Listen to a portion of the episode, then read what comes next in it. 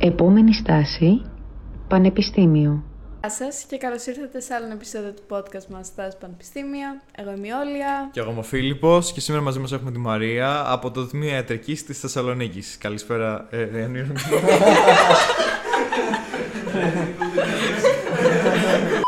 Και σήμερα μαζί μας έχουμε τη Μαρία από το Τμήμα Ιατρικής των Ιωαννίνων. Τι κάνεις, Μαρία? Μια χαρά. Ευχαριστούμε πάρα πολύ που ήρθες. Τίποτα. Και αφιερώνεις τον χρόνο να μας απαντήσεις σε κάποιες ερωτήσεις σήμερα. Οπότε, πριν το ξεκινήσουμε με τις ερωτήσεις, θα θέλεις να μας πεις ένα-δύο λόγια για τον εαυτό σου, ποιος είσαι, τι κάνεις, τι σου αρέσει, ίσως κάποιο χόμπι. Οκ, είμαι η Μαρία. Σπουδάζω στα Γιάννενα, είμαι από την Αθήνα. Στον ελεύθερο χρόνο, όποτε έχω, μου αρέσει να βλέπω σειρές, ταινίες, να βγαίνω έξω. Γενικά, αυτή είναι η ζωή. Χαρά, πολύ ωραίο. Οπότε θέλεις στη συνέχεια να ξεκινήσεις και να μας πεις τι περιλαμβάνει η ιατρική, αν και είναι κάτι εντάξει, που περισσότερος κόσμος μπορεί να φαντάζεται και είναι κάτι που γενικά στη ζωή μας οι περισσότεροι έχουμε κάποια επαφή. Ήταν απόφευκτα κάποιος μεγαλώνει γνωρίζοντας κάποια πράγματα για το αντικείμενο αυτό, αλλά ίσως λίγο περισσότερες λεπτομέρειες για το πώς είναι ίσως και το πρόγραμμα σπουδών, γενικά το πώς το βλέπεις εσύ κιόλας. Οκ, όντως οι περισσότεροι ξέρουν περίπου τι περιλαμβάνει η ιατρική. Εγώ θέλω να πω ότι σίγουρα έχει να κάνει με την υγεία. Προφανώς, του ανθρώπου, θα έλεγα να μαθαίνεις να είσαι κοντά στον ασθενή. Πιστεύω ότι είναι ένα πολύ σημαντικό κομμάτι. Να τον ακούς, να καταλαβαίνεις τι νιώθει. Το θεωρώ πολύ σημαντικό. Αλλά επίσης έχει να κάνει σίγουρα και με την έρευνα. Κάτι το οποίο δεν ακούγεται αρκετά. Είναι κάτι που μπορείς να κάνεις από τη σχολή. Για νέα φάρμακα, για ανακαλύψεις, για τα πάντα. Έχει να κάνει με βιολογία, χημεία, όλα όσα περιλαμβάνονται. Αυτό έχω να πω, γενικά. Θα ήθελες να μας πεις ενδεικτικά κάποια μαθήματα που σου έχουν αρέσει μέχρι στιγμής κατά τη διάρκεια που φοιτείς στο πανεπιστήμιο αυτό, όπως και άμα ξέρεις για κάποιες διαφορές μεταξύ το πώς προσεγγίζουν την ιατρική στα Ιωάννη σε σχέση με τη Θεσσαλονίκη, την Αθήνα ή κάποιες άλλες πόλεις. Ναι, αυτό βασικά. Ωραία. Μέχρι στιγμής, εγώ αυτή τη στιγμή είμαι στο δεύτερο έτος. Από τα αγαπημένα μου μαθήματα θα έλεγα ότι είναι η φυσιολογία, η οποία σίγουρα έχει να κάνει με το κύριο θέμα της ιατρικής. Έχει να κάνει με τα πάντα, τη φυσιολογία του ανθρώπινου σώματος και πιστεύω ότι είναι το πιο ενδιαφέρον, ειδικά στον κλάδο μας, είναι το πιο σημαντικό να ανταποκρίνεσαι. Αλλά σίγουρα ξέρω ότι έχει να κάνει πάρα πολύ με τη βιολογία και τη χημεία, κάτι το οποίο εγώ προσωπικά δεν περίμενα όταν μπήκα στην ιατρική, ότι θα ασχοληθώ τόσο πολύ. Και η αλήθεια είναι ότι ειδικά από το πρώτο έτος και στο δεύτερο είναι αρκετά έντονη η παρουσία τους, οπότε θα έλεγα σε όποιον σκοπεύει να μπει στην ιατρική να το έχει στο μυαλό του. Ναι, και σε σχέση με άλλα πανεπιστήμια, ξέρω σίγουρα ότι έχουμε κάποια μαθήματα στο πρώτο έτος, τα οποία σε άλλα πανεπιστήμια έρχονται στην πορεία, όπως ας πούμε για ηθική, ιδεοντολογία, ιστορία, έρχονται σε μεγαλύτερα έτη, εμείς τα κάνουμε λίγο πιο νωρίς. Αυτό. Εκτός από τις διαφορές λοιπόν μεταξύ των τμήματων και γενικά τη φύση του αντικειμένου, μπορείς να μας πεις και κάποια πράγματα για ποιο λόγο εσύ επέλεξες το αντικείμενο της ιατρικής? Γενικά, πότε θυμάσαι τον εαυτό σου, ίσως να έκανε τα πρώτα βήματα ή σκέψεις για το τι μπορεί να σου αρέσει, άμα υπήρχε κάποιο έναυσμα στην παιδική σου ηλικία ή πιο πρόσφατα που να σε καθοδήγησε προς τα εκεί. Η αλήθεια είναι ότι από μικρή το είχα πάρα πολύ στο μυαλό μου ότι θέλω να γίνω γιατρός. Ήταν από την παιδική μου ηλικία, χωρίς κάποιον ιδιαίτερο λόγο, όταν ήμουν μικρή. Απλά σκεφτόμουν ότι μου άρεσε πάρα πολύ αυτή η δουλειά. Έβλεπα ότι είσαι κοντά στον άνθρωπο και πραγματικά προσφέρεις στον άνθρωπο και στην κοινωνία πάρα πολλά πράγματα, το οποίο μου άρεσε. Και στην πορεία όσο μεγάλωνα και είδα ότι μου άρεσε αυτή η επιστήμη γενικότερα, αποφάσισα ότι ναι, αυτό είναι το σωστό για μένα. Η αλήθεια είναι ότι από την οικογένεια δεν είχα κάποια πίεση ή οτιδήποτε. Οι γονείς μου δεν είναι γιατροί. Οπότε αυτό ήταν κυρίως προσωπική υπόθεση. Είναι σπάνιο βασικά για κάποιο λόγο. Δηλαδή συνήθως κάποιος είναι από οικογένεια γιατρών. Δεν λέω ότι αυτό είναι καλό ή κακό. Απλά συνήθως, ή τουλάχιστον τους περισσότερους που έχω γνωρίσει.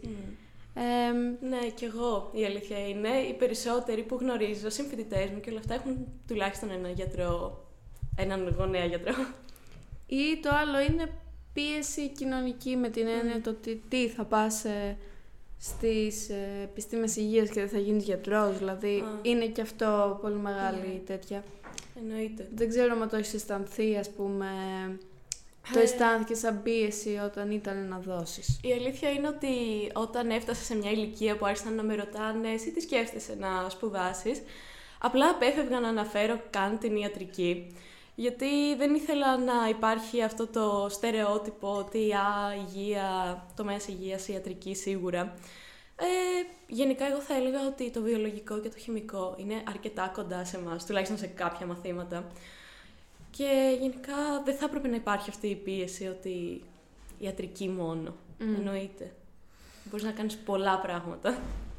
Πώς θα κατανόμαζες ίσως το κύριο motivation σου ή τον κύριο λόγο που όμως επέλεξε η ιατρική? Για παράδειγμα, είχαμε και ένα παιδί εδώ που κάποτε είπε ότι του άρεσε πραγματικά να βοηθάει κόσμο, αλλά στο τέλος της ημέρας ήταν και ένα κομμάτι της αναγνώρισης που τον όθησε να πάει στην ιατρική. Για παράδειγμα, ο βιολόγος ή αυτός που μπορεί να κάνει μια έρευνα πάνω σε κάποιο φάρμακο μπορεί να είναι λίγο ο σιωπηλός ήρωας όλης της υπόθεσης, με την άποψη ότι θα περάσει άπειρες και αμέτρητες ώρες στο εργαστήριο και θα φανεί μόνο άμα είναι 1, 2, 3 φορές το πολύ στη ζωή του, άμα είναι τυχερός, οποιαδήποτε αναγνώριση μπορεί να δεχτεί για κάποια ανακάλυψη τυχόν που μπορεί να έκανε.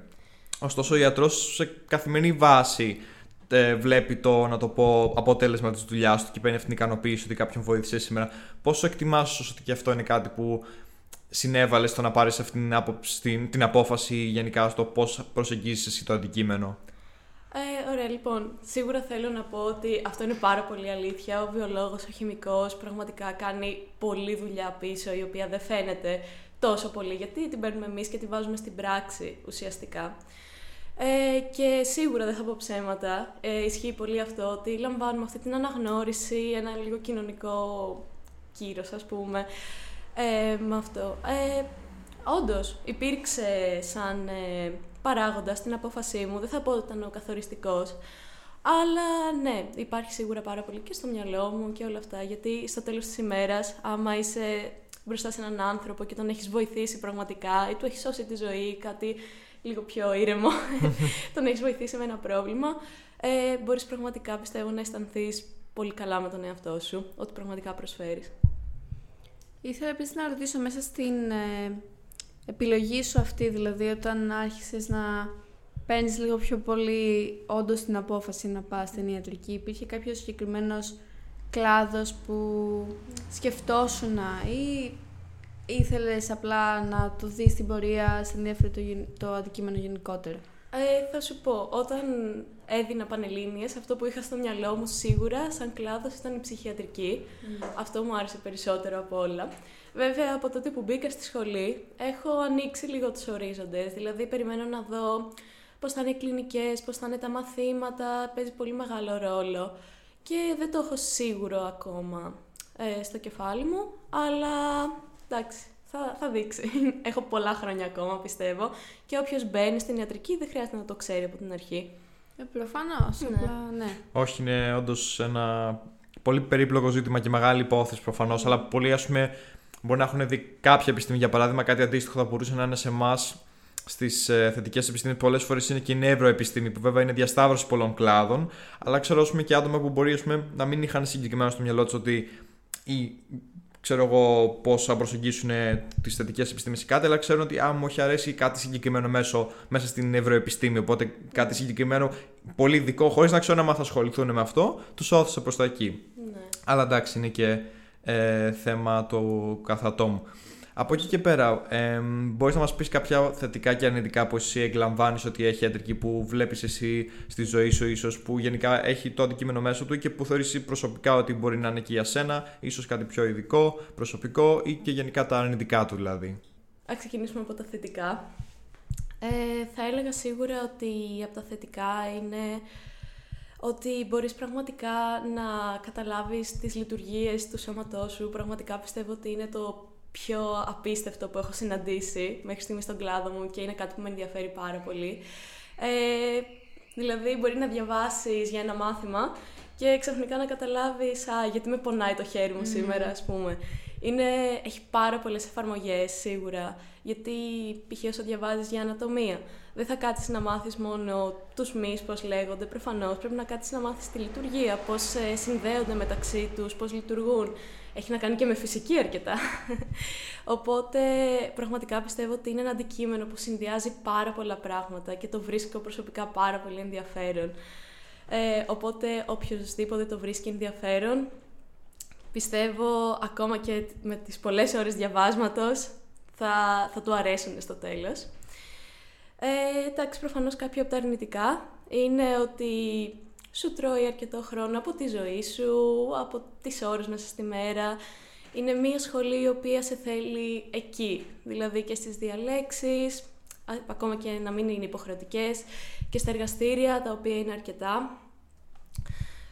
Και σίγουρα πρέπει λίγο να δεσμευτείς τη διαδικασία, δηλαδή πρέπει να το γουστάρεις, πρέπει να σ' αρέσει αρκετά. Άλλο αρνητικό θα έλεγα ότι ίσως είναι ότι δεν είναι... Είναι και πολύ βαρύ σαν αντικείμενο, από άποψη ότι ναι, έχει πολύ θεωρία και σίγουρα θα πρέπει να μάθεις πάρα πολλά πράγματα απ' έξω, ειδικά στην αρχή ακόμα, και ότι απορροφά πάρα πολύ χρόνο στην αποστήθηση γενικά, οπότε... Σίγουρα. Η αποστήθηση είναι σίγουρα ένα πολύ μεγάλο κομμάτι, αλλά στο δικό μου μυαλό σίγουρα δεν συγκρίνεται με την κατανόηση. Δηλαδή πρώτα πρέπει να αφιερώσεις χρόνο για να κατανοήσεις κάτι και μετά να αρχίσεις να το αποστηθίζεις. Δεν είναι όλα αποστήθηση, οπότε μην απελπιζόμαστε γενικά. Απλά είμαι σίγουρη ότι σίγουρα πρέπει να εξοικειωθείς με πολλές ορολογίες και δηλαδή στο δικό μου μυαλό το πιο το πιο σημαντικό αρνητικό τέλος πάντων που μπορεί να έχει, όχι απαραίτητα αρνητικό, αλλά κάτι που σίγουρα κάποιος πρέπει να το σκεφτεί, είναι όλη η ευθύνη που έχεις. Δηλαδή ότι δεν είναι ότι ξέχασα να μάθω κάτι κλάιν, είναι ότι αυτό μετά μα πάω να το εφαρμόσω και κάπου σκαλώσω, κάπου δεν το θυμάμαι, ότι θα έχει μια επίπτωση αρκετά σοβαρή και άμεση. Σίγουρα. Η αλήθεια είναι ότι θα πρότεινα όποιος μπαίνει, ας πούμε, στην αρχή στην ιατρική, να μην μπει με αυτό το άγχος, δηλαδή απλά να είναι λίγο πιο ήρεμος, να λέει «ΟΚ, περνάμε μαθήματα τώρα, σίγουρα έρχεται μεγάλη ευθύνη στο μέλλον και πρέπει να δώσω βάση», αλλά η αλήθεια είναι ότι μπορεί να σε τρελάνει αυτό το πράγμα, να λες ότι άμα δεν το διαβάσω αυτό μπορεί να σκοτώσω κάποιον, ας πούμε, που ισχύει σίγουρα. Απλά ένας άνθρωπος πιστεύω δεν μπορεί να ζει με αυτό το άγχος, ότι... Στην εξεταστική, πέρα από το να το περάσεις, να έχεις ναι, δηλαδή ήδη έχω το άγχος για την εξεταστική, δεν μπορώ να σκέφτομαι ότι κρέμεται μια ζωή από τα χέρια μου παράλληλα. Ναι. Αλλά γενικά πιστεύω ότι η θεωρία βοηθάει πάρα πολύ και αργότερα στο πρακτικό μέρος. Η σχολή μας γενικά χωρίζεται σε δύο μεγάλα μέρη, τη θεωρία και την πράξη, τα οποία όμως δεν είναι ξεχωριστά το ένα με το άλλο, είναι πολύ αλληλένθετα. Δηλαδή οποιοςδήποτε μπορεί να μπει σε ένα νοσοκομείο και να μάθει πώς μπορώ να πάρω την πίεση, πώς μπορώ να δέσω ένα χέρι που έχει σπάσει, οτιδήποτε. Αλλά όλα αυτά δεν λένε τίποτα άμα δεν έχεις τη θεωρία από πίσω. Γιατί αυτή είναι στην ουσία η δουλειά ενός γιατρού, να συνδυάζει και τα δύο, προφανώς, για να δώσεις φάρμακα, να κάνεις διάγνωση. Είναι αρκετά περίπλοκο. Αλλά ναι, γενικά είναι ένα άγχος που υπάρχει. Πιστεύω σίγουρα όμως ένα από τα θετικά ακόμα πολύ ισχυρό είναι ότι είναι ένα παγκόσμιο επάγγελμα, που πολλά είναι, αλλά ίσως η ιατρική πάνω απ' όλα, ότι θα μπορείς κάλλιστα να το κάνεις παντού. Δηλαδή, νομίζω ότι υπάρχει ένα μέρος στον πλανήτη προφανώς που να μην χρειάζεται ιατρική περίθαλψη. Οπότε, μπορείς κάλλιστα να ακολουθείς την επιθυμία σου και άμα θες ένα διάστημα να πας αλλού να δουλέψεις, άμα θες. Δηλαδή, ή μάλλον δεν είναι ανάγκη να κατά κάποιο τρόπο κάνεις πίσω σε άλλα σχέδια, άμα έχεις της ζωής σου όσον αφορά το που θες να δουλέψεις και πότε. Δεν χρειάζεται να υποχωρήσεις εκεί πέρα, δεδομένου ότι νομίζω η ιατρική πάντα θα βρεις κάπου, άμα είσαι καλός, ειδικά σε αυτό. Πάντα θα βρεις κάπου κάποιον που να το έχει ανάγκη, οπότε αυτό είναι επίσης νομίζω ένα θετικό. Πολλοί φοιτητές ιατρικής φεύγουν έξω προφανώς και για την ειδίκευση και για οτιδήποτε. Γενικά μας ζητάει ο κόσμος. Θα το περίμενε κανείς. Ναι, είναι λίγο... χρειαζόμαστε. Το θέμα είναι ότι δεν μένουμε πολύ Ελλάδα βέβαια, αλλά αυτό είναι ένα άλλο ζήτημα. Ήθελα επίσης να ρωτήσω, μιας που λέμε για τα θετικά και τα αρνητικά γενικά του αντικειμένου, άμα μπορούμε να κάνουμε λίγο πιο συγκεκριμένη τη συζήτηση πάνω στο δικό σου το πανεπιστήμιο, στα Ιωάννινα. Δηλαδή, και αν ήταν επιλογή σου να πας στα Γιάννινα, αν ήταν θέμα μορίων, πώς είναι η σχολή εκεί σαν δομή, σαν υποδομές, σαν καθηγητές, σαν πρόγραμμα σπουδών με την έννοια ότι διαλέγεται κατεύθυνση, ενώ σε άλλες όχι, ή αυτό που είπες με τα μαθήματα που είναι κάποια στο πρώτο έτος, ενώ σε άλλες σχολές είναι πιο μετά, αν το θεωρείς καλό, όχι. Γενικά, τη γνώμη σου για το συγκεκριμένο πανεπιστήμιο, τμήμα. Ξεκινώντας, η αλήθεια είναι ότι τα Γιάννινα δεν ήταν στις βλέψεις μου, εννοείται τα είχα δηλώσει, αλλά υπήρχαν άλλες πρώτες επιλογές, προφανώς η Αθήνα. Ναι, λόγω μορίων πέρασα στα Γιάννενα, αλλά η αλήθεια είναι ότι πλέον δεν το μετανιώνω καθόλου. Είναι πολύ ωραία πόλη τα Γιάννενα, πανέμορφη, μπορώ να πω, οποιοςδήποτε είναι να πάει, μην το φοβάται καθόλου, και είναι μια ακραία φοιτητούπολη. Δηλαδή, το μεγαλύτερο ποσοστό των κατοίκων, εντάξει, όχι το μεγαλύτερο, αλλά πολύ μεγάλο, είναι φοιτητές. Το πανεπιστήμιο, από άποψη δομών, είναι αρκετά καλό. Μία παρένθεση, δεν έχει αμφιθέατρο, το οποίο είναι αρκετά περίεργο. Λέει, τα μαθήματα γίνονται στις αίθουσες, σε αίθουσες κανονικές, όχι. Το οποίο κάποιες φορές όντως αποτελεί αρκετά πρόβλημα, ειδικά στο πρώτο έτος. Δεν χωρούσαμε σε κάποια φάση και είναι αρκετά πρόβλημα με τον καθηγητή, δηλαδή δεν ακούγεται καλά. Αλλά το ξεπερνάμε αυτό. Έχει πάρα πολλά εργαστήρια, προφανώς πολλά κτίρια στο τμήμα Ιατρικής. Όπως και κάθε τμήμα είναι στο δικό του μέρος, είναι ένα αρκετά μεγάλο πανεπιστήμιο. Αλλά γενικά είναι πολύ όμορφα, δηλαδή αξίζει. Πηγαίνεις κάθε μέρα και λες ότι εντάξει, απίστευτη θέα. Είναι έξω από την πόλη κιόλας, οπότε είμαστε ανάμεσα λίγο στα βουνά. Ναι, πολύ όμορφα. Ναι. Από άποψη καθηγητών, θα έλεγα ότι γενικά είμαστε καλά. Υπάρχει άποψη ότι στα πανεπιστήμια που δεν είναι στις μεγάλες πόλεις και δεν γίνεται χαμός, ας πούμε, είναι πιο κοντά οι καθηγητές στους φοιτητές. Το οποίο ισχύει. Είναι αρκετά καλή η σχέση με τους περισσότερους καθηγητές, είναι φυσιολογικοί άνθρωποι. Καλά, εντάξει, υπάρχουν κάποιοι λίγο πιο ιδιαίτεροι προφανώς, αλλά το ξεπερνάμε. Τι άλλο έχετε ρωτήσει? Νομίζω αυτά πάνω κάτω. Μπορείς να αναφερθείς, αν θες, και στο κλίμα των φοιτητών, πώς είναι, βλέπεις γενικά ότι είναι όλοι τρέχουν με τα κεφάλια στο βιβλίο μέσα, που λέει λόγος, ή βλέπεις ότι υπάρχει κανένας χρόνος λίγο πιο χαλαρό κλίμα, μπορεί να αφιερώνει λίγο χρόνο να περνάνε στη σχολή κάποιο χρόνο με συμφοιτητές, ή να υπάρχουν και κάποιες ομάδες που μπορούν να εκδηλώνονται και να δημιουργούν διάφορα σεμινάρια ή προγράμματα, κάτι που μπορεί να ασχολείται ο φοιτητής και εκτός του ακαδημαϊκού ωραρίου, ας πούμε. Η αλήθεια είναι ότι τέτοια υπάρχουν πάρα πολλά. Υπάρχουν αρκετές οργανώσεις, υπάρχει ο FEA, υπάρχει η Helmsik, είναι οργανώσεις με τις οποίες μπορείς να ασχοληθείς. Γενικά, σαν φοιτητής ιατρικής, οι περισσότεροι τουλάχιστον που έχω γνωρίσει είναι αρκετά μέσα σε αυτά τα πράγματα. Γενικά, περνάς αρκετό χρόνο στο πανεπιστήμιο. Ανάμεσα όσο περιμένεις στα εργαστήρια, όσο περιμένεις τις διαλέξεις, υπάρχει ένα ωραίο κλίμα, γιατί από ένα σημείο και μετά όλοι γνωριζόμαστε.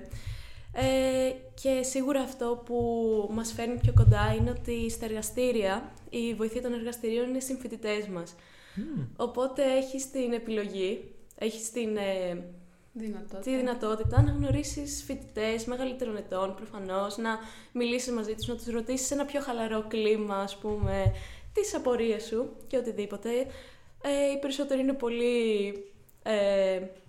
προσινείς. Και σου λύνουν τις απορίες. Πολύ cool. Ναι, γενικά υπάρχει αρκετά διασύνδεση. Όσον αφορά τις διασυνδέσεις του πανεπιστημίου με άλλα πανεπιστήμια, πώς είναι γενικά, έχετε καλές, ας πούμε, π.χ. διασυνδέσεις όσον αφορά το Εράσμους, για παράδειγμα? Πάνε φοιτητές, έχεις ακούσει, ξέρεις, άμα συνηθίζεται ή γενικά υπάρχουν διάφορες επιλογές σε αυτό το κομμάτι? Ναι, σίγουρα υπάρχουν. Ναι. Και με Εράσμους και με διάφορα άλλα προγράμματα μπορείς να φύγεις, να κάνεις ανταλλαγή. Και σίγουρα αυτό που ξέρω είναι ότι οι περισσότεροι φοιτητές ιατρικής προτιμούν να φεύγουν σε λίγο μεγαλύτερα έτη, όταν έχουμε κλινικά μαθήματα.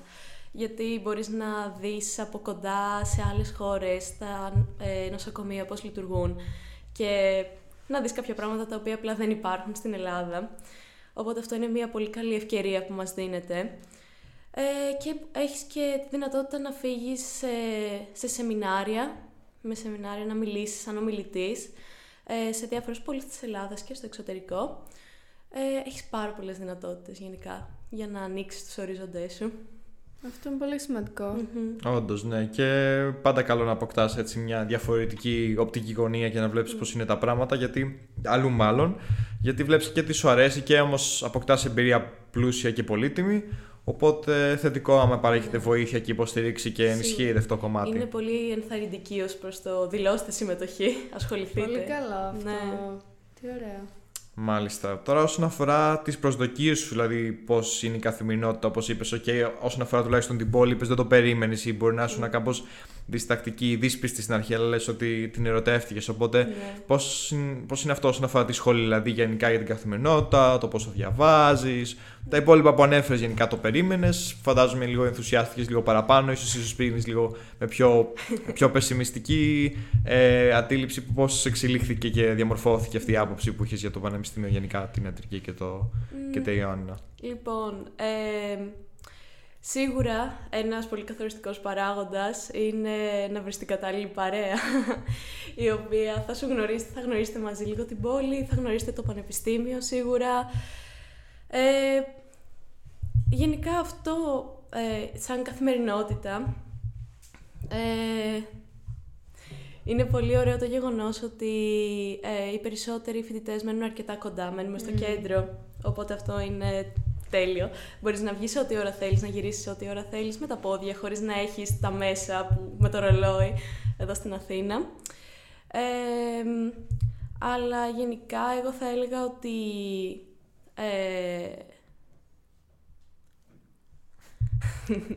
ενώ αφιερώνουμε αρκετό χρόνο στο διάβασμα, σίγουρα, εντάξει, κάποιες εποχές περισσότερο, κάποιες εποχές λιγότερο, εξεταστική έρχεται. Είναι πάρα πολύ σημαντικό το γεγονός ότι η σχολή δεν σε αφήνει να κάτσεις σπίτι. Δηλαδή πρέπει να βγεις, πρέπει να πας στα εργαστήρια, πρέπει να πας στις διαλέξεις και γενικά μέσα σε όλο αυτό το χάος βρίσκεις ανθρώπους οι οποίοι σε υποστηρίζουν γιατί το περνάνε επίσης και δημιουργείται ένα ωραίο κλίμα. Οπότε γενικά υπάρχει πολλή συντροφικότητα. Πώς θα έλεγες ότι είναι μια τυπική εβδομάδα? Δηλαδή, όχι τώρα στην εξεταστική, μια κανονική εβδομάδα. Ναι. Συνήθως έχουμε κάθε μέρα διαλέξεις από τις 9 μέχρι τις 2. Συνήθως όλες τις ώρες ή με κάποια διαλύματα. Μετά από αυτό σίγουρα πηγαίνεις στη λέσχη για να φας, η οποία είναι δωρεάν και έχει αρκετά καλό φαγητό, μπορώ να πω, τις περισσότερες φορές. Και μετά περιμένεις για τα εργαστήρια να ξεκινήσουν στο κηλικείο το κεντρικό ή τη σχολή σου. Παίρνεις εκεί λίγο κουράγιο για να συνεχίσεις. Και μετά ακολουθούν τα εργαστήρια, τα οποία μπορούν να τραβήξουν μέχρι τις 5, μέχρι τις 7 ή οτιδήποτε. Μετά σπίτι. Μπορείς να διαβάσεις λίγο ή να πας γυμναστήριο ή οτιδήποτε έχεις να κάνεις και εννοείται το βράδυ βόλτα. Είναι πολύ κλασικό και έτσι περνάει μια καθημερινή ημέρα. Okay, πολύ όμορφα.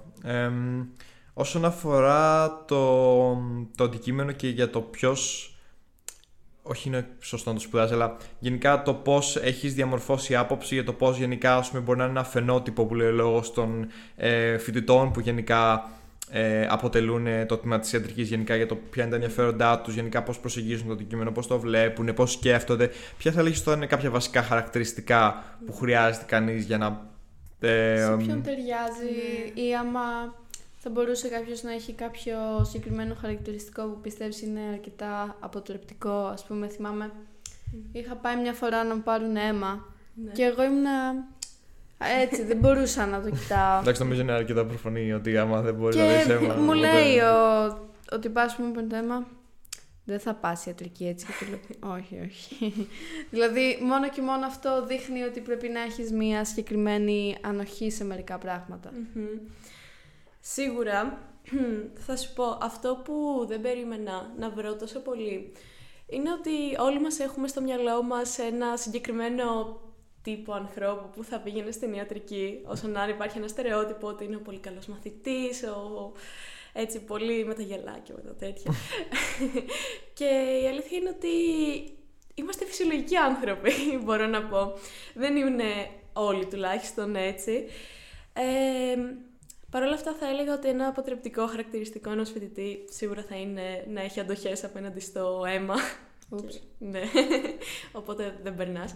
Αλλά θα έλεγα ότι ένα από τα σημαντικότερα χαρακτηριστικά θα ήταν να αγαπάει πραγματικά αυτή την επιστήμη και να μην το κάνει για τους λάθος λόγους, όπως τα λεφτά, η φήμη, το κύρος ας πούμε και όλα αυτά. Έχω βρει συμφοιτητές μου που λένε ότι εγώ το κάνω καθαρά για τα λεφτά ή οτιδήποτε ή επειδή οι γονείς μου θέλουν. Εγώ αυτό το θεωρώ λάθος. Η αλήθεια είναι ότι άμα δεν είχα στο μυαλό μου τους λόγους που έχω εγώ, δεν θα μπορούσα να βγάλω ούτε το πρώτο έτος. Δηλαδή, στο διάβασμα η καλύτερη μου συντροφιά είναι να σκέφτομαι ότι το κάνεις αυτό για να βοηθήσεις κάποιον. Άμα είχα μόνο στο μυαλό μου ότι θα βγάλω λεφτά, πιστεύω δεν θα ήταν αρκετό για να βγάλω όλη τη σχολή, όλα τα χρόνια και όλη την πίεση που υπάρχει στο επάγγελμα. Την ψυχολογική. Και σίγουρα και μετέπειτα, δηλαδή πες ότι τελειώνεις τη σχολή, πες ότι παίρνεις ένα πτυχίο, κάνεις μια ειδίκευση, μπλα. Πόσο χαρούμενος θα είσαι άμα το κάνεις και δεν σ' αρέσει, δηλαδή μετά από ένα σημείο δεν ξέρω. Στο κάτω-κάτω αυτό δεν είναι μόνο για την λάθος, δηλαδή μπορεί να πει κανείς ότι για ηθικούς εισαγωγικά λόγους, αν λόγος πως το βλέπει καθένας είναι λάθος προσέγγιση, αλλά και είναι, το κάνει και πιο δύσκολο για σένα σαν να το πετύχεις αυτό, γιατί άμα πραγματικά δεν το θέλεις ή δεν το θέλεις για τους, όπως τα λέγαμε, σωστούς λόγους εισαγωγικά, θα δυσκολευτείς πάρα πολύ. Οπότε έχει πολλές πλευρές.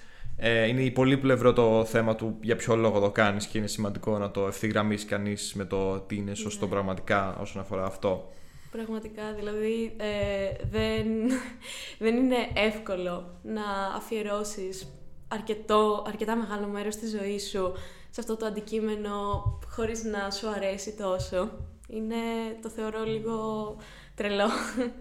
Είναι και λίγο οι συγκεκριμένες σπουδές αφιερώνεις τη ζωή σου αυτό, ειδικά άμα το εξασκήσεις μετά. Πρώτα απ' όλα, επειδή είναι τόσα χρόνια όλη η διαδικασία μάθησης, καταλαβαίνεις ότι αφιερώνεις όλους, εντάξει, υπερβάλλω. Ένα πολύ μεγάλο και γερό κομμάτι της ζωής σου. Δεν είναι ότι κάνω κάτι παράλληλα. Δεν μπορείς να το πεις ότι σπουδάζω παράλληλα ιατρική. Δηλαδή πρέπει να είσαι εκεί και πρέπει μετά για να το εξασκήσεις να είσαι όντως εκεί. Όντως. Όσο να είναι, ναι, είναι ένα επάγγελμα σίγουρα και έχεις τη δικιά σου προσωπική ζωή έξω από αυτό. Αλλά πρέπει να έχεις κάποιες γερές βάσεις για να μπεις μέσα. Πρέπει να έχεις σίγουρα στο μυαλό σου γιατί ξεκίνησα, γιατί το κάνω αυτό. Έτσι ώστε να το αντέξεις. Ναι. Μιας και λέμε για τους λόγους όπου είναι σωστό κανείς να το σπουδάσει αυτό ή θα ήταν καλό να τους έχει συνήθως μπροστά του για να σπουδάσει το αντικείμενο αυτό. Το αντικείμενο αυτό που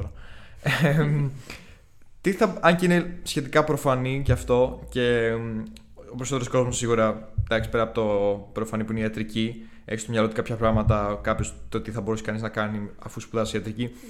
Αν δεν μπορείς να μας πεις κάποια ακόμα πράγματα που εσύ μπορεί να πιστεύεις ότι ο περισσότερος κόσμος δεν έχει στο νου του, να στοχεύσεις ή να επικεντρωθείς λίγο στο τι θα θέλεις και εσύ να κάνεις μετά. Άμα έχεις κάποια ειδικότητα ή κατεύθυνση, κάτι, άμα έχεις στο νου σου τι σου αρέσει λίγο περισσότερο, λίγο λιγότερο, που θα θέλεις να προσανατολιστείς.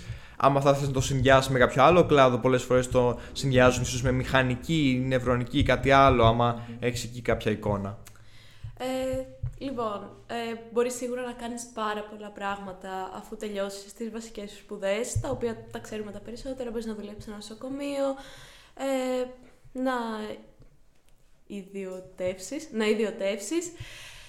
εννοείται. Αλλά σίγουρα μπορείς να κάνεις πολλά παραπάνω. Ας πούμε, μπορείς να το συνδυάσεις με πληροφορική, με μηχανική, με οτιδήποτε, με βιολογία, με χημεία, μπορείς να είσαι ερευνητής, πανεπιστημιακός, οτιδήποτε.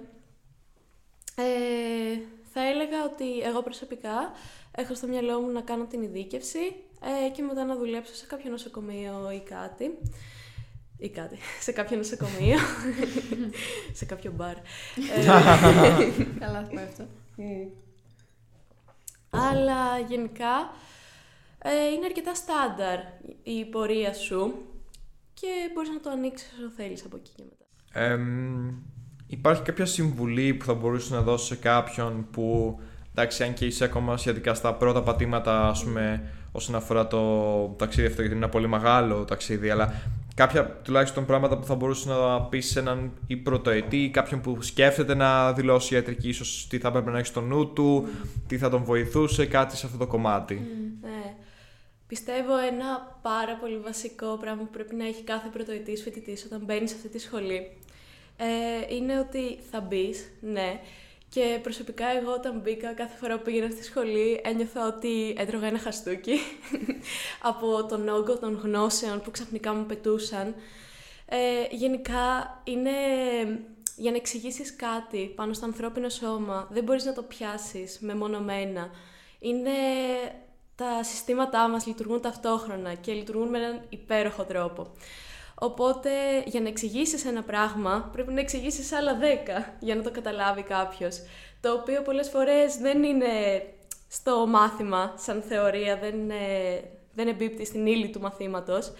Αλλά παρόλα αυτά οι καθηγητές πρέπει να αναφερθούν για να το καταλάβεις. Οπότε θα έλεγα ότι ακόμα και σήμερα το μεγαλύτερό μου πρόβλημα είναι πρόβλημα. Το μεγαλύτερο εμπόδιο είναι αυτό, ότι ξεκινάς να μάθεις κάτι και ξαφνικά σου εμφανίζεται ένας τεράστιος όγκος πληροφοριών από πίσω που χρειάζεσαι για να το καταλάβεις. Οπότε σε έναν πρωτοετή φοιτητή θα έλεγα υπομονή. Ελπίζω να περάσει μαζί σου. Θα είμαι κι εγώ όταν θα περάσει. Σίγουρα ποτέ δεν μπορείς να τα ξέρεις όλα, εννοείται. Αλλά όσο περισσότερα μαθαίνεις και όσο περνάς τα πρώτα βήματα και χτίζεις μια γερή βάση, τόσο καλύτερα θα γίνεται. Γενικά χρειάζεται πολύ υπομονή. Χρειάζεται πάρα πολύ ελπίδα ότι τα πράγματα θα γίνουν καλύτερα και ότι θα τα μάθω σε κάποια φάση. Και σίγουρα διάβασμα. Εντάξει, όσο να είναι. Σίγουρα. Υπάρχει κάτι που κατά τη διάρκεια των σπουδών σου μέχρι στιγμής έχεις μετανιώσει ή πιστεύεις θα θέλεις να έχεις κάνει διαφορετικά? Σίγουρα. Κάτι που έχω μετανιώσει. Σίγουρα θα ήταν ίσως να δώσω λίγο παραπάνω βάση στο πρώτο εξάμηνο, το οποίο πήγε λίγο άκλαπτο. Εντάξει, είναι πολύ συχνό βέβαια αυτό, ναι, ακούγεται βέβαια. Ναι. Όχι, εντάξει, μπορώ να πω ότι δεν έχω μετανιώσει καμία από τις επιλογές μου μέχρι στιγμής. Συνεχίζω να θεωρώ ότι είναι το καλύτερο, η καλύτερη επιλογή για μένα προσωπικά. Και το βλέπω κάθε φορά που διαβάζω και σκέφτομαι ότι μου ταιριάζει αυτό. Αχ, τι ωραία. Με συγκίνουν αυτά. Συγκίνηση. Ναι. Αλλά γενικά, ναι, αυτό θα έλεγα. Ούτε έχω τη μετάνοια, ούτε πρέπει να διαβάσω περισσότερο για να είμαι στην Αθήνα ή οτιδήποτε. Καλοτάξει, ίσως λίγο. Αλλά γενικά, ναι, περνάει αρκετά όμορφα τα φοιτητικά χρόνια. Πολύ καλά αυτό. Εγώ ήθελα να ρωτήσω επίσης άμα μπορούσες να περιγράψεις λίγο ή να δώσεις κάποια συμβουλή πάνω σε όλη τη διαδικασία των Πανελληνίων, δηλαδή για την προετοιμασία ή το κομμάτι της προετοιμασίας, πώς εσύ το βίωσες, άμα έχεις κάποιο tip συγκεκριμένα, αλλά εσένα τι σε βοήθησε, μήπως υπάρχει και κάποιος άλλος που το ακούσει και πει «Α». Θα σου πω λοιπόν, Πανελλήνιες έδωσα και 2 φορές, οπότε έχω αρκετά μεγάλη εμπειρία. Μπορώ να πω ότι θα ακουστεί πάρα πολύ κλισέ, αλλά χωρίς άγχος, όχι εντάξει. Η αλήθεια είναι ότι άγχος υπήρχε σίγουρα, όχι τόσο πολύ που να με ακινητοποιεί, αλλά υπήρχε ένα άγχος και η συμβουλή που θέλω να δώσω είναι να μην εγκαταλείπεις τη ζωή σου όσο δίνεις πανελλήνιες. οι φίλοι σου, η ερωτική σου ζωή, η οικογένειά σου, οτιδήποτε. Δεν πρέπει να μένει στο περιθώριο, γιατί αυτά τα άτομα που θα έχεις δίπλα σου θα είναι αυτά που θα σε βοηθήσουν, θα σε στηρίξουν, θα σου δώσουν κουράγιο. Οπότε θα έλεγα ότι ναι, αξίζει να βγεις ένα Σαββατόβραδο για να χαλαρώσεις, γιατί έτσι θα αποδώσεις και καλύτερα. Δεν γίνεται κάποιος να μένει μόνο στο σπίτι και να διαβάζει. Πρέπει να έχει όλα τα γύρω-γύρω. Και είναι κάτι το οποίο αντιμετώπιζα πάρα πολύ, που μου έλεγαν ότι θα πας για ιατρική, δεν θα έχεις χρόνο ούτε να βγαίνεις έξω. Παιδιά, εγώ μια χαρά και έβγαινα έξω, όχι συνέχεια σίγουρα, αλλά είχα βρει έναν τρόπο να φέρω σε μια ισορροπία τη ζωή μου. Καλά, προφανώς προς το τέλος έδινα περισσότερη βάση στο συγκεκριμένο κομμάτι, στα μαθήματα και όλα αυτά. Αλλά όσο λιγότερο άγχος έχεις γενικά, όσο περισσότερο το καταπολεμάς με εξόδους, με οτιδήποτε σε χαλαρώνει τον καθένα, πιστεύω τόσο καλύτερα θα αποδώσεις στο τέλος. Και σίγουρα πολύ βάση στην έκθεση, παιδιά, γιατί αυτό είναι που ορίζει ποιος θα μπει ιατρική και ποιος όχι στο τέλος. Σε όλα τα υπόλοιπα μαθήματα όλοι καλά τα πάμε, η έκθεση είναι το... Ενδιαφέρον για αυτό το θέμα, αλλά για μια άλλη συζήτηση, αλλά και αυτό έχει σημασία και ενδιαφέρον για την έκθεση. Οκ, δεν ξέρω αν εσύ θέλεις ακόμα να ρωτήσεις κάτι που σου ήρθε κατά τη διάρκεια. Ναι, εγώ ήθελα βασικά λίγο να... Αν μπορείς λίγο να αναλύσεις αυτό με το ότι έδωσες 2 φορές πανελλήνιες, επειδή θυμάμαι όταν έδινα εγώ, εντάξει, έχω άτομα που έχουν ξαναδώσει, ότι οι περισσότεροι που δίναμε μαζί ήταν κάπως ότι εγώ δεν θα το ξανά έκανα αυτό ποτέ, δηλαδή ούτε να με πληρώνανε, τα πάντα, δεν θα το έκανα με τίποτα. Δηλαδή, εσύ πώς βρήκες το κίνητρο, πώς ήταν η εμπειρία σου αυτή, ένιωθες ότι είχες μείνει πίσω, δηλαδή πώς το βίωσες αυτό? Θα σου πω, λοιπόν, καταρχάς 3η φορά σίγουρα ούτε εγώ θα έδινα, να ξεκινήσουμε.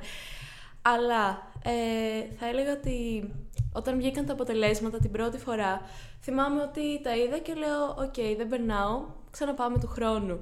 Δηλαδή ήταν η πρώτη σκέψη που μου ήρθε στο μυαλό, πολύ ψύχραμα.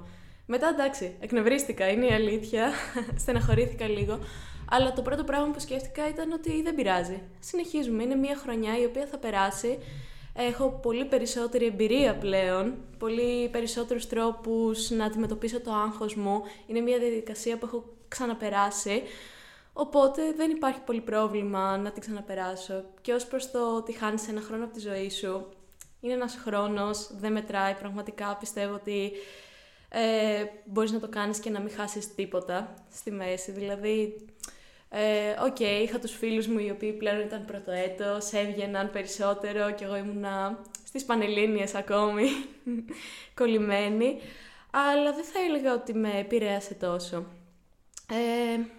Ίσα-ίσα έβλεπα πως είναι η φοιτητική ζωή και λέω εντάξει, του χρόνου θα το ζήσω κι εγώ, θα διαβάσω περισσότερο μόνο και μόνο γι' αυτό το λόγο. Οπότε γενικά, ναι, η 2η χρονιά είναι και πολύ πιο ήρεμη, θα πω εγώ. Δεν είχες και σχολείο. Δεν είχα σχολείο, αυτό είναι το πιο σημαντικό. Είχα μόνο φροντιστήριο, προφανώς το διάβασμα ενδιάμεσα, έβγαινα μια χαρά. Τι ήθελα να πω. Ναι, αυτό. Ήταν μια εποχή αρκετά... το βρήκα. Και πέρα από αυτό, τη 2η χρονιά έχεις τον χρόνο να εμβαθύνεις αρκετά στα μαθήματα. Δηλαδή θυμάμαι ότι τη 2η χρονιά δεν έμαθα τίποτα καινούριο από άποψη ύλης. Αυτό που μαθαίναμε κυρίως ήταν πώς να απαντάω πιο γρήγορα, πιο σωστά, πιο ακριβής στις ερωτήσεις που μου έκαναν στις πανελλήνιες. Οπότε ναι, αυτό προσφέρει η 2η χρονιά. Οκ, πάρα πολύ ωραία. Νομίζω ήταν αρκετά αναλυτική αλλά και χρήσιμη και πλούσια η περιγραφή της εμπειρίας σου, οπότε νομίζω θα βοηθήσει. Σίγουρα. Οπότε δεν ξέρω... ναι, όχι. Και δεν ξέρω όμως αν εσένα σου ήρθε κάτι άλλο που θέλεις να προσθέσεις που νομίζω μπορεί να... Θα σου πω. Σαν φοιτητές ιατρικής, αυτό που σίγουρα πρέπει να έχουμε στο μυαλό μας είναι ότι με ένα γεύμα την ημέρα πρέπει να τη βγάζεις πέρα. Γενικά, πάρα πολλές φορές δεν υπάρχει χρόνος για πολλά πράγματα. Πρέπει να είσαι στο πόδι συνέχεια. Και καφές, παιδιά. Καφές. Αυτό θα πω εγώ. Σημαντικό. Να γερό στο μάχη. Ναι, εννοείται. Εμένα αυτό δεν μου το είχε πει κανένα. Να βλέπεις. Ναι. Μάλιστα, οπότε... Δεν ξέρω εσύ άμα έχεις κάτι άλλο. Όχι, νομίζω... Τουλάχιστον μου έχετε κάτι, αλλά νομίζω... Ωραία.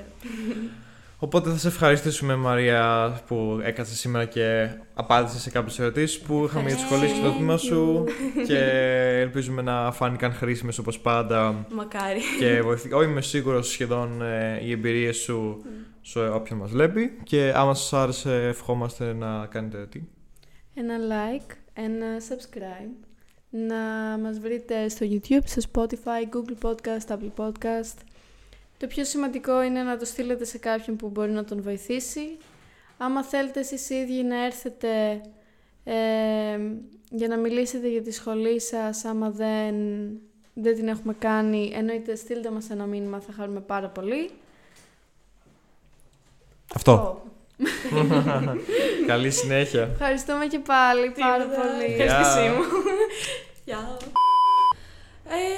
Γενικά από χόμπι η αλήθεια είναι όποτε έχω αρκετό ελεύθερο. Κλείστη μου αλλά είναι